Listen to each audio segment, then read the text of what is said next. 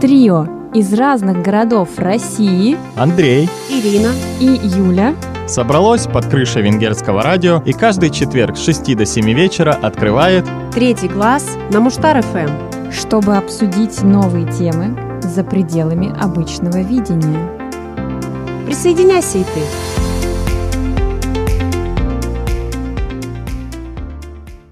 Всем привет, дорогие слушатели! С вами подкаст «Третий глаз» и в студии, как всегда, Ира. Юля, Андрей.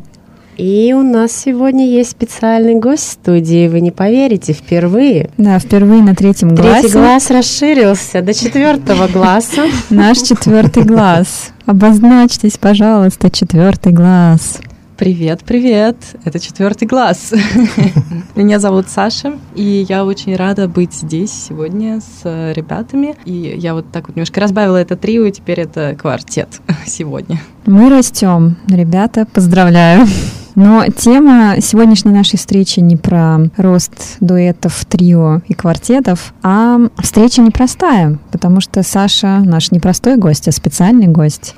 Саша уже второй год находится в Венгрии, в частности, в Муштархазе. И мы сегодня, я думаю, поговорим о том, есть ли жизнь после, после проекта. И ну, вообще какова жизнь здесь, на европейской земле, вдали от Расскажи, что родины. изменилось? А знаете, я хотела сказать сразу, вот я скучала по русской программе, потому что сразу видна разница между англоязычными, потому что я до сих пор записываю иногда программы на английском языке, а вот русской у меня уже давно не было, и чувствуется глубина, так сказать, вся вот глубина Мысли. мысли, чувства и Настроены серьезно. Да, да. Ну да, знаешь, как э, у нас недавно сказал Давида, наш итальянец, вы, русские, любите говорить очень долгие речи. Мы просто Сказал тосты. Давида. Да, мы просто тосты говорили в честь нашего одного именинника, и вот он сказал, что почему так долго? Вы готовитесь за ночь? Спросил он. «М, Нет, по мановению сердца, по вдохновению. Вот, так что, да, русские люди любят глубоко зайти издалека. Сегодня будем копать вчетвером. Ну что ж, Саша, тебе и первая лопата в руки. Копай. Я надеюсь, не могилу себе. Нет, нет, нет.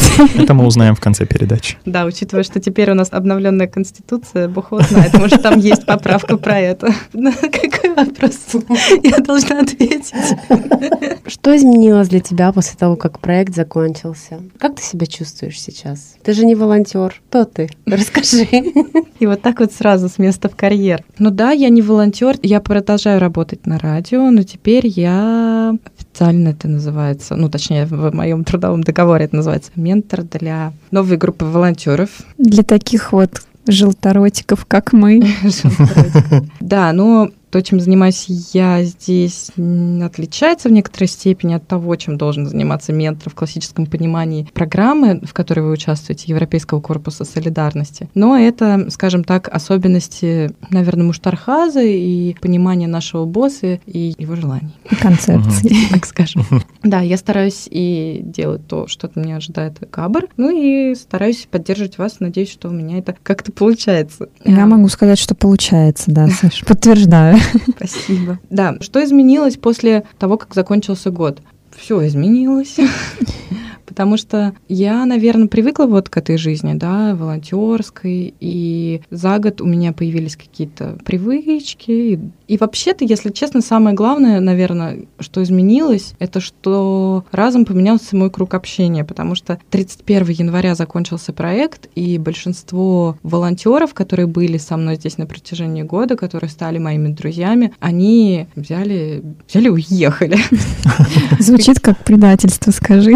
Да вообще ужас. И получается, что, ну вот представьте, вы живете в каком-то городе, у вас есть друзья, у вас есть какие-то привычки, а потом разом они все пропадают, все друзья. Да, еще и следующий этап начинается уже в новой роли для тебя. Как вообще можешь оценить, достаточно это стрессово? Есть ли какая-то депрессия постпроектная, о которой многие волонтеры говорят и делятся? Вообще это есть или это миф? Или у тебя не было времени задумываться об этом? Да, вот ты знаешь, это хороший вопрос, потому что у меня как раз-таки не было времени. Мне надо было срочно включаться, переходить из одной роли в другую. И это началось еще до того, как закончился мой проект, потому что Габр начал меня... э, Отключать уже, да? Отключать, да. Юля, спасибо, ты прям выручила меня сейчас, потому что у меня одни сплошные какие-то слова про удовлетворение и использование.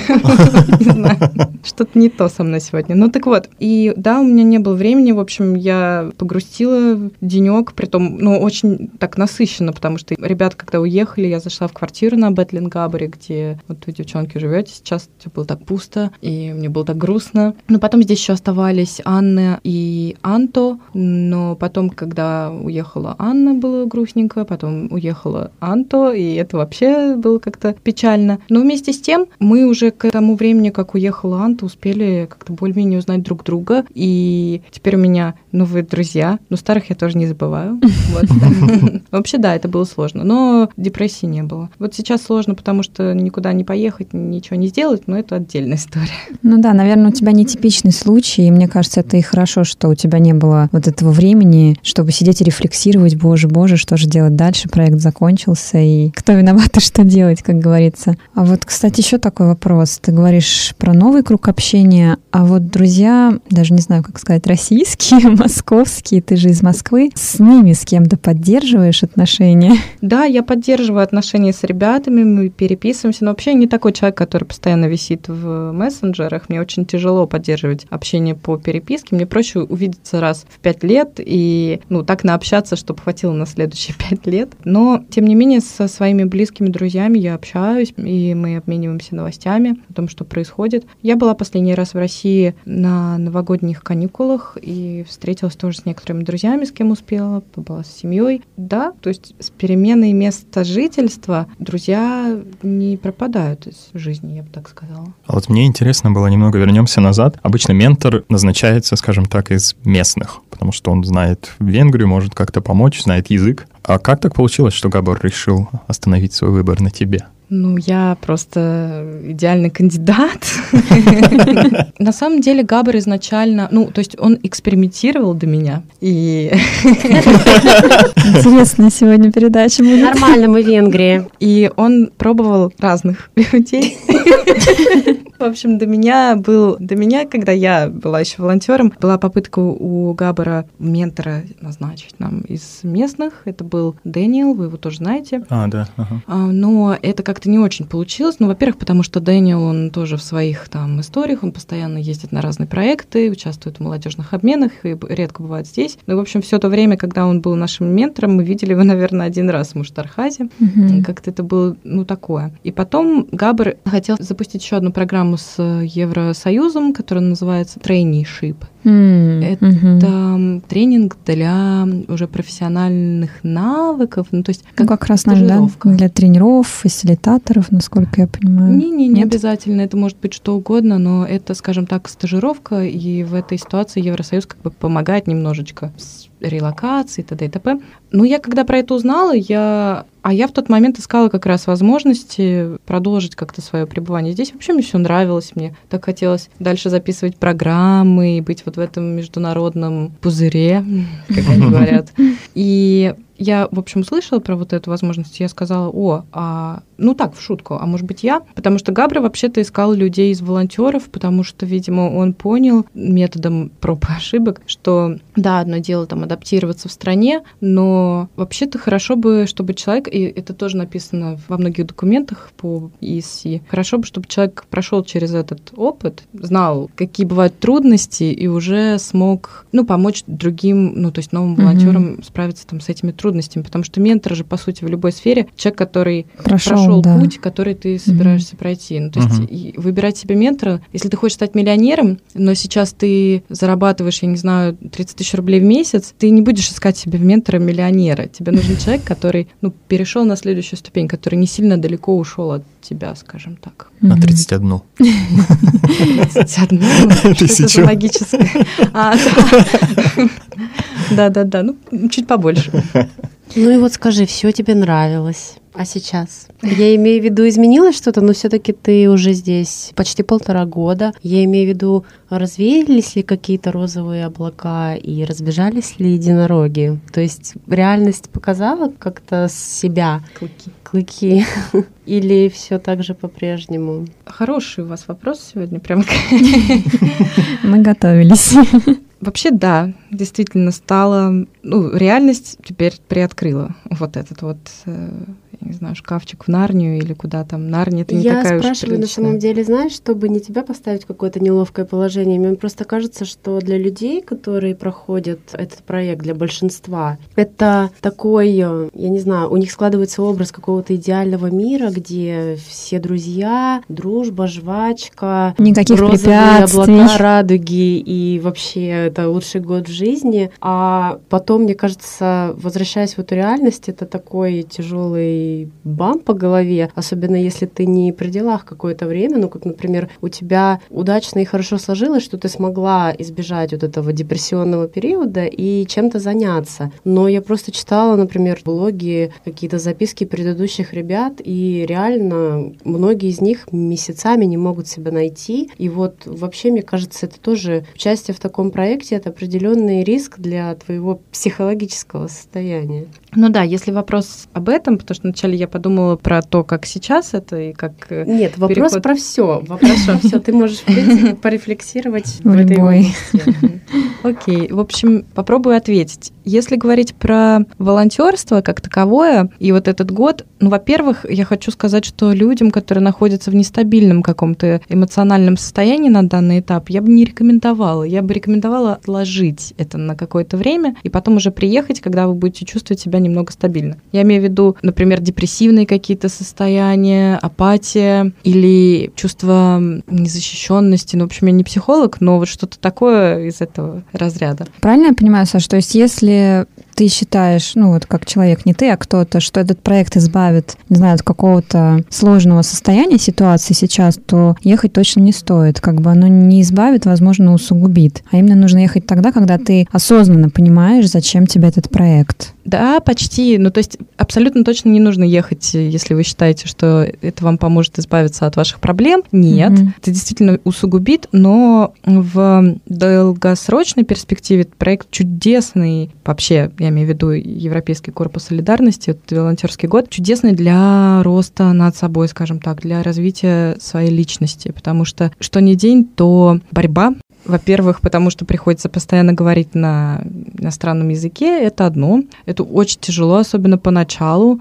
Ты начинаешь мыслить на другом языке уже и вообще по-другому даже воспринимать реальность в чем-то.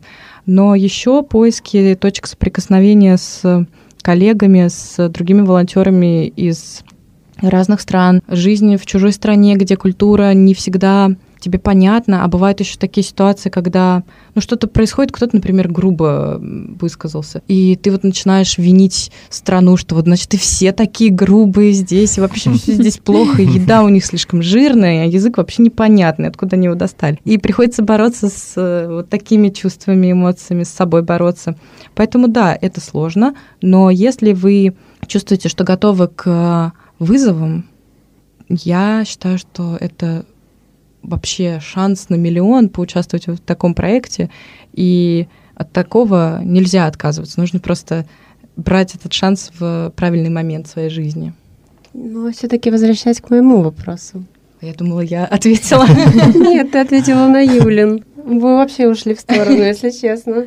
Мой вопрос был э, про то, как ты себя чувствуешь после проекта, и изменилось ли твое отношение к ситуации, к обстоятельствам, в которых ты живешь после Ага. окончания проекта. И потом я объяснила, что для многих возвращение в реальность дается тяжело, и вообще не считаешь ли, что это какой-то такой год, который очень специфический, но, возможно, не совсем связан с реальной жизнью, и многие как-то выпадают из нее. Да, я как раз планировала ответить дальше на твои вопросы. Я, опять же, тут немножко в особой ситуации, потому что я-то осталась в этом всем. Моя деятельность другая здесь. Но вообще-то очень сильно чувствуется разница, когда ты был волонтером и когда ты больше не волонтер, даже на проекте, даже если я остаюсь в этой среде, сразу все как-то по-другому. То есть вот я была волонтером, и, значит, о, я год здесь, надо брать от жизни все, я уже не могу ворочать языком, у меня заплетается язык и ноги, но ребята позвали в паб, значит, надо идти в паб из последних сил. Это же всего лишь на год,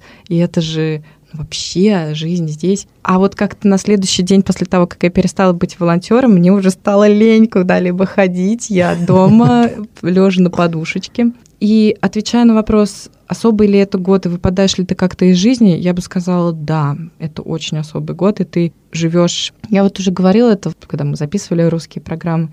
Это какой-то концентрат жизни. Чтобы все так насыщенно было в нормальную жизнь, нет, такого нет. Я когда приезжала в Россию, я сравнивала свою жизнь и себя вот с людьми, которые продолжали оставаться там. И я могу сказать, что за год не поменялось вообще ничего там. Ни у моих э, родственников, ни у моих друзей. А вот у меня за год поменялось все, так же, как у всех, кто был здесь. Это, знаете, такое ощущение, что, ну вот, да, теория относительности, вы там на космическом корабле, только это они, получается, на космическом корабле, и они не меняются, а вот мы здесь на Земле уже целую жизнь прожили, пока они там пять минут провели в своем космосе. Вот. Это я согласна, да. Потому что даже когда мы созваниваемся, мне всегда есть что рассказать, но я не особо вдаюсь в детали, потому что я понимаю, что когда не знаешь людей, про которых тебе рассказывают, ты не очень вникаешь в ситуацию, я имею в виду, ты не так можешь понять, как если ты говоришь об общих знакомых, какие-то обстоятельства, и я, в принципе, даже своих друзей особо не нагружаю этой информацией. То, что у всех там все по-прежнему, это да, это мне постоянно говорят, у нас все как обычно. Но здесь, мне кажется, это связано с тем, что они как раз живут в другой концепции времени. У нас только год, как ты сказала, Саша, но я немножко разочарована нашим годом. У нас пока не такой концентрат в связи с мартом и апрелем, немножко провальными из-за коронавируса. Но посмотрим дальше, на самом деле, что будет. Мне вас очень жалко, потому что вот вся эта ситуация накладывает большие ограничения. Конечно, так можно было бы путешествовать и ездить куда-то всем вместе, всем по отдельности. А вы вообще два месяца сидели запертые в квартире. Ну, вообще вы хорошо справились, потому что, мне кажется, что если бы меня заперли с некоторыми из моих коллег-волонтеров, я бы, наверное, не выдержала. Ну, давайте попробуем перейти все-таки в позитивную нотку. Я, насколько помню, может быть, я ошибаюсь, ты меня поправишь, Саш. По-моему, это не первый твой опыт жизни именно в Венгрии. Вот интересно, насколько для тебя была проста и понятна адаптация. Ну, то есть заново, да, когда ты приезжаешь, и тебе нужно в эту среду интегрироваться. Что можешь рассказать об этом? Ну да, действительно, это не первый раз, когда я жила в Венгрии, но он, ну прям вот чтобы жить-жить, наверное, первый, потому что до этого, в 2015-2016 году, почти год, я жила в Будапеште, но я постоянно перемещалась между Будапештом и Москвой, Москвой и Будапештом. И это было в чем то сложнее, потому что моя жизнь в Москве и моя жизнь в Будапеште, ну вот вообще моя жизнь была поделена ровно пополам.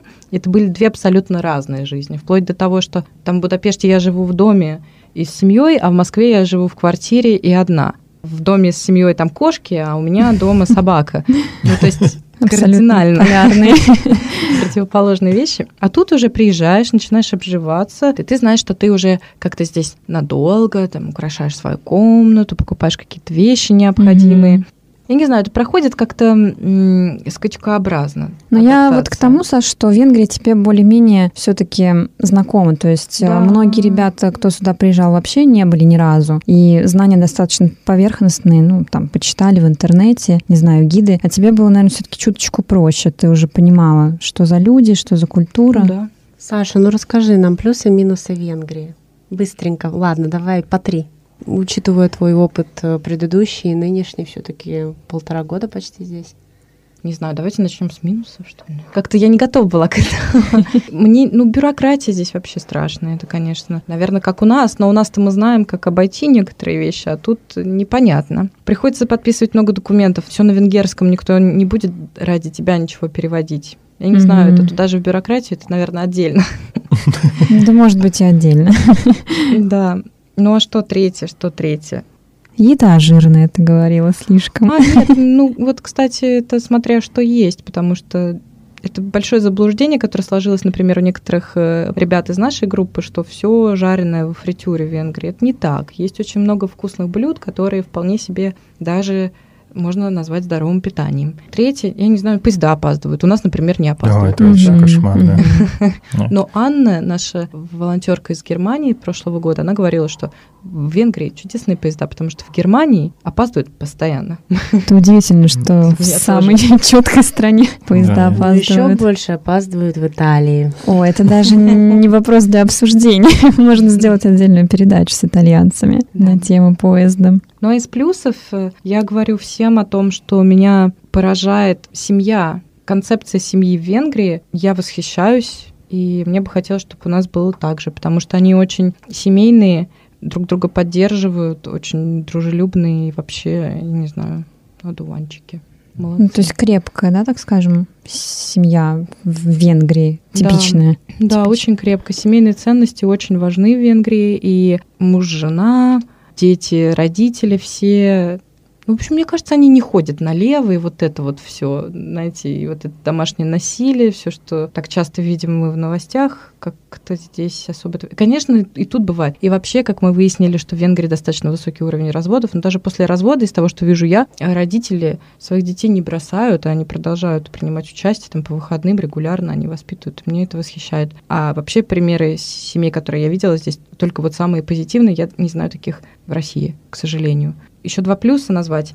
К минусам паленку. Паленку я не люблю. О, да. И огурцы здесь не соленые, а вечно эти маринованные. Мне не нравятся. Они очень уксусные, да-да-да. Все понесло. Я люблю бюджет огурчики. Они какие-то слишком уксусные даже. Мне кажется, для русского вкуса. Ну, вообще, я хочу сказать, что в супермаркете большинство еды мне не нравится. И в сравнении с русской теми же молочными продуктами. Например, молочные продукты здесь у меня вызывают много вопросов. Длительность их хранения. Почему они должны храниться так долго? Точнее, могут храниться так долго. Это не знаю, вопрос. у нас тоже Не знаю, как хранятся. у вас в Москве, конечно, но у нас молоко хранится пять дней в магазине. У нас нет такого молока уже давно. Но сметана мне здесь нравится. Да, сметана вкусная. Сметану они любят, да, так же, как и мы. Ну вот, природа. Наверное, я еще скажу природа, очень красивая природа. А, и знаете еще что? Все-таки они спортивные очень венгры и умные. Вот, я считаю так. Ну да, в уме мы убедились недавно. И. Да. Вот. О, да, насчет культурные, да, они даже благодарят тебя в таких мелочах, когда ты пропускаешь их на велосипеде, они тебя благодарят за это. В моем городе ты просто пропускаешь человека на велосипеде, он едет дальше, он не говорит тебе спасибо. Там, наверное, один вариант, да, либо он тебя переедет, либо ты ему Либо ты ему уступишь. Ну вот мы так углубились в еду, я, я не отпущу нас так просто, потому что у венгров есть довольно специфические блюда, вроде хлеба с жиром или жареного сала. Полюбила ли ты что-то специфическое венгерское? Вот про хлеб с жиром я могу сказать, что я попробовала не так давно, буквально три недели назад, наверное, четыре. Нет, мне это не нравится однозначно. Меня все хотят... Э, чего уж там греха таить. Есть у меня молодой человек венгер, он. вот, и пытается он меня заставить попробовать вот эти кровяные колбаски, ну, прям реально с кровью. Да. Вот это я не хочу пробовать даже. Но я попробовала с печенью. Они, кстати, ничего такие. А что-то такое прям супер специфическое, ну, не, не знаю, я не пробовала, мне кажется. Ну, потому что Герга, да, нам рассказывает, как он, как они едят кровь жареную. Да, это я не и пробовала и не хочу прочее. пробовать. Да, я тоже не Еще хочу. он мне рассказывал про э, костный мозг, очень вкусно это. То есть здесь прям можно купить кости с костным мозгом, и вот это вот все, я не знаю, высасывать, намазывать на хлеб. Мгм, Ну, общем, это да. полезно, да, но я, наверное, тоже не Ну, готова специфично. пробовать это. Да, а обряд зарезания свиньи я не видела и не хочу, вот, я так скажу. Есть Обряд. что-то кровавое очень сильно в венграх где-то. Это языческое что-то. На заклание свинку, которую растил. Мне было бы жалко. Ну, паленку я могу переварить. Хоть это и минус, но этот минус, с этим минусом ты можешь справиться. Смириться, потому что без него никуда. Это Да. точно.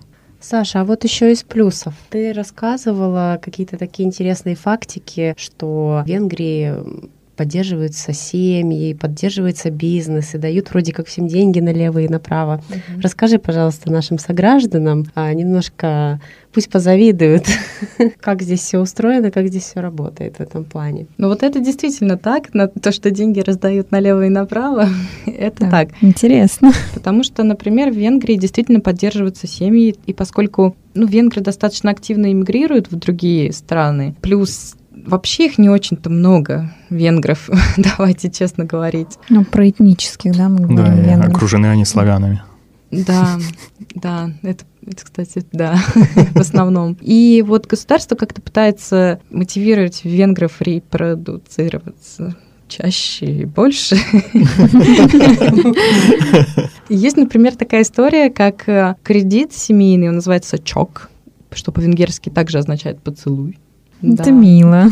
И можно взять у государства кредит до 10 миллионов форинтов, это где-то 2,5 миллиона рублей на строительство или покупку дома для семьи. И потом, если вы рожаете одного ребенка, вы платите меньше процентов, двух еще меньше, а если вы родили семьей троих детей, то вам не надо отдавать этот кредит, насколько я поняла.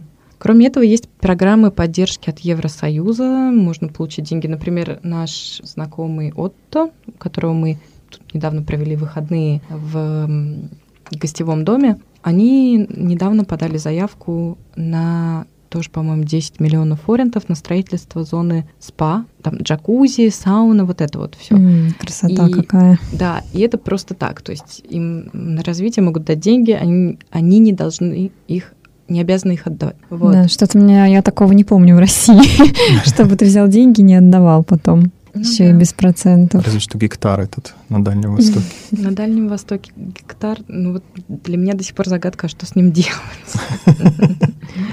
Ну да, климат там не очень.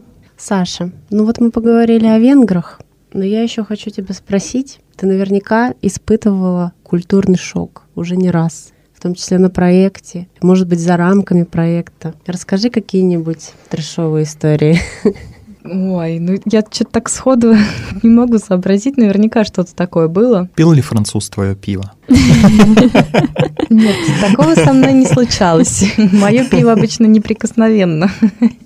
Тебе просто повезло, повезло. с соседями. Да, мне, кстати, с соседями очень повезло на проекте. Не знаю, вот не то чтобы культурный шок, но у меня сложилось такое впечатление, что венгры несколько... Я бы не хотела говорить сексуально озабоченные, но я уже сказала это. Ну, нет, конечно, это не так, но просто мне кажется, что они гораздо более открыты в вопросах обсуждения интимной жизни, интимной угу. жизни, секса. Они не стесняются говорить об этом, обсуждать это открыто. И когда я первый раз, не в этот раз, а вот когда в 2015-2016 году присутствовала при таких обсуждениях, мне было очень странно это слышать. И ну как же, это же что-то интимное, и вообще, по сути, парень может обсуждать со своим другом при своей девушке, как у них там что происходит. Вот это mm. я не могла понять. Ну, да, не очень приятно. Неожиданно о венграх, если честно. Я бы да, могла ну, да, себе мы... испанца какого-нибудь представить. Мы с Рикардо тоже это испытали на себе, когда познакомились с Левентой и Барнабашем. Вот, Вот, точно. да, и они на третью нашу встречу, они уже начали задавать вопросы, типа, а были у вас уже девушки, был ли секс, как, как с подростками общались. То есть вот так, все просили передачи 18+, нам босс, значит, разрешил, а теперь все стесняшки, ой-ой-ой. Ой-ой-ой. А, не знаю, итальянцы, французы, испанец у вас был. Ничего, никаких межнациональных конфликтов из-за оливкового масла не случалось?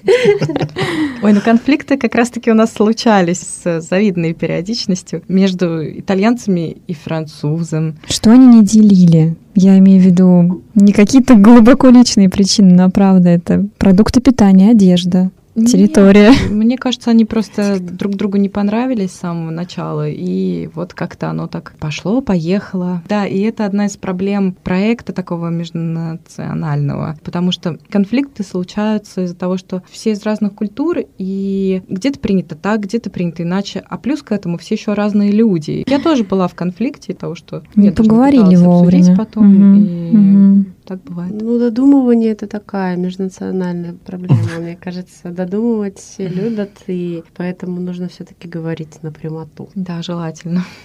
Ну, чем быстрее, тем лучше. Проблема рассосется сама собой. Но я немножко откачусь назад на мгновение. Вопрос, я думаю, каждого всегда интересует, почему же мы решаемся уехать куда-то. Вот что нам не сидится на родине? В какой момент ты поняла, Саша, что тебе хочется уехать? И уехать не абы как, а вот на такой проект. Ну, ты знаешь, мне всегда хотелось получить опыт, скажем так, жизни за границей. Мне было интересно, как у меня это получится, другая культура. Я много путешествовала всегда но мне хотелось вот именно пожить, именно на чужой земле, с чужой культурой и как я адаптируюсь. Мой 2018 год такой достаточно был тяжелый для меня, и я потихонечку вылезала из настоящей депрессии, в которой я провела прилично времени, ничем не занимаясь и живя на даче. Я начала подавать на какие-то проекты. Вот, я даже ну, магистратуру подала в высшую школу экономики, но меня не взяли. Я очень им сочувствую, между прочим.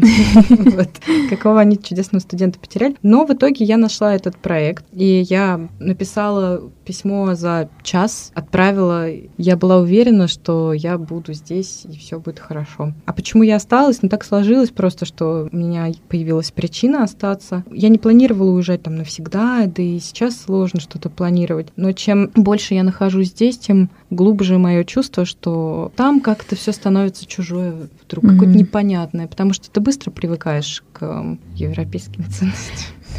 Когда ты видишь видео, где люди топчут радужный флаг, как-то становится не по себе. Ну, Венгрия все таки не такая продвинутая страна в этом плане. И тут, мне кажется, топтать радужный флаг готов премьер-министр в первых рядах. Я с тобой согласна, да, Ир, ты права. Я говорю часто о том, что в Венгрии как дома, только лучше. Ну, то есть здесь все понятно, но только лучше. вот. Но в том смысле, что пока не доходит до таких крайности, которые у нас встречаются. И это мое ну, субъективное мнение, то есть я никому его не навязываю. Ну, мне кажется, таких шизиков среди обычных людей, как, например, 40 сороков, он в Венгрии нету. Настолько сумасшедших людей. Хотелось бы верить. Но я думаю, что здесь, в принципе, народу меньше, и поэтому дураков меньше, скажем так. Не 40. Не 40, но парочка наберется.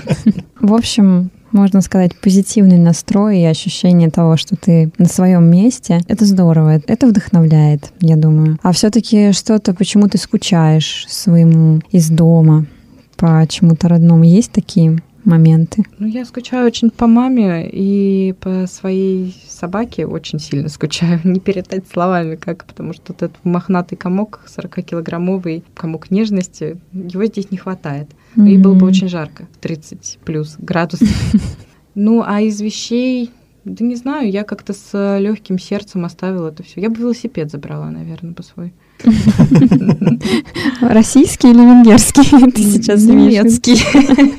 Еда, не знаю, сгущенка. Вот. А тут мы заходим опять на территорию еды. Это наша любимая тема. Сгущенку никогда особо не любила, но вот иногда хочется чего-то такого русского, как, например, селедку под шубой, пельмени, щи, борщ. Это все можно приготовить кстати, я полюбила гречку только находясь здесь. я ее не ела. Она такая невкусная. Она стрёмная и дорогая. Да. Так а я русскую гречку мне по наследству досталась от э, уехавших волонтеров, от Сони. Спасибо, Соня. А я мечтала о пряниках, и я совершенно случайно увидела пряники в купе, но они немножко другие, но все равно пряники. Я была очень рада. Меня удивляет, что здесь нет разнообразия печенье и, возможно, тортов, потому что иногда так хочется сладкого от всех этих стрессов. И ты приходишь в магазин, а там только одни шоколадки Милка и выбрать совсем нечего. А, знаете, что не хватает на самом деле здесь мне? Специй не российских, а грузинских. Mm, вот я, хмель сунели. Мне нужно сунели, mm. мне нужно все вот эти вот соусы типа наршара. Наршара, да. да и так далее и тому подобное. И горчица, Саша. Горчица, Наша. да. Но у меня просто... Я привезла последний раз с собой 10 штук, но они уже все закончились.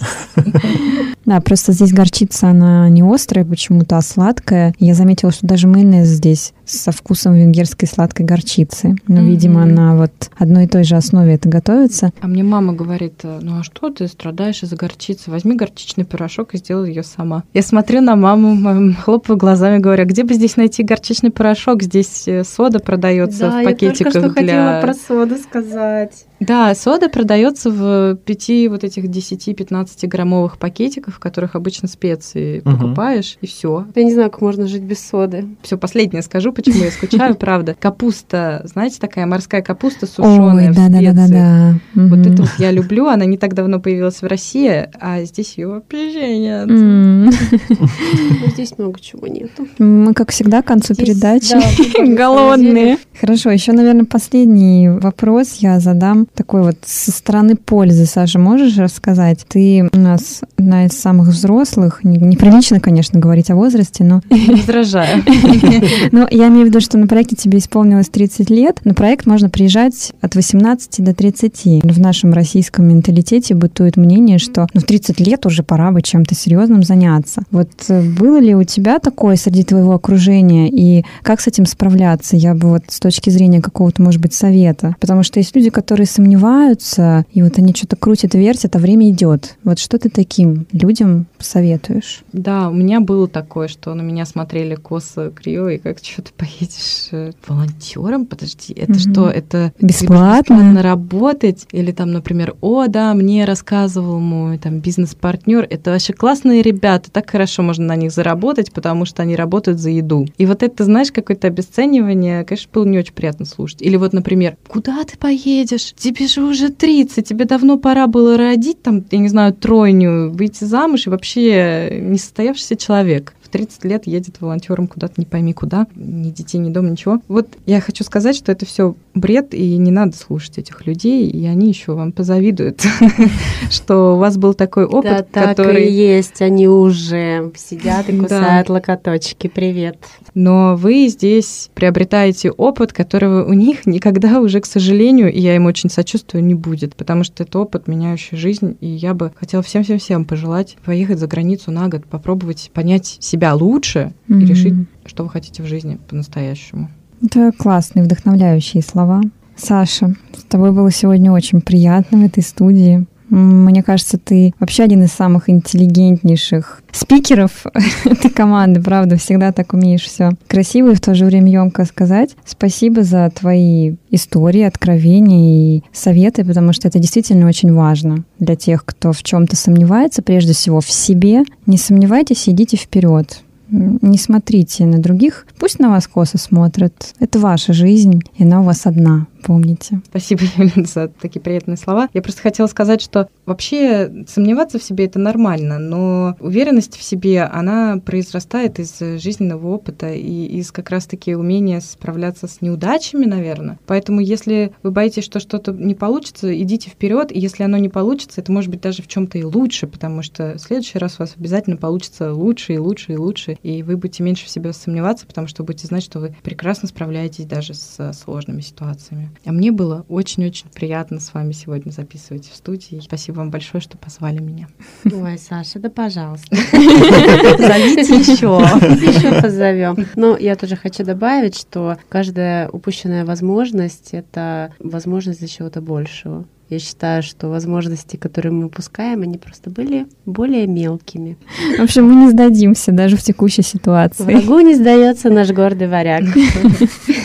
Да. Да, спасибо, Саша, за это увлекательное, интересное, замечательное интервью. Спасибо всем. Очень жарко пора заканчивать и выходить из этой студии и вздохнуть уже, вдохнуть свежего воздуха. Да. Услышимся через неделю. Всем пока. Пока.